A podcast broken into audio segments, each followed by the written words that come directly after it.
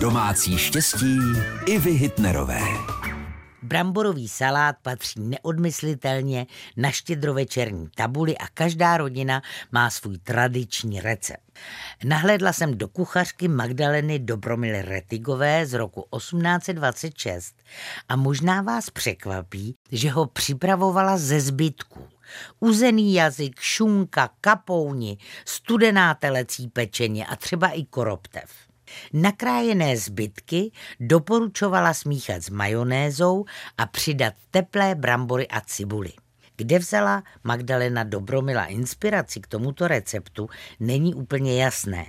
Víme ale to, že se na štědrovečerní tabuli běžných rodin dostal v 60. letech minulého století. Receptura se ustálila na vařené brambory, kořenovou zeleninu, vejce, cibuli a majonézu. V bohatších rodinách ještě přidávali uzeninu. A velmi podobný jej připravujeme i dnes.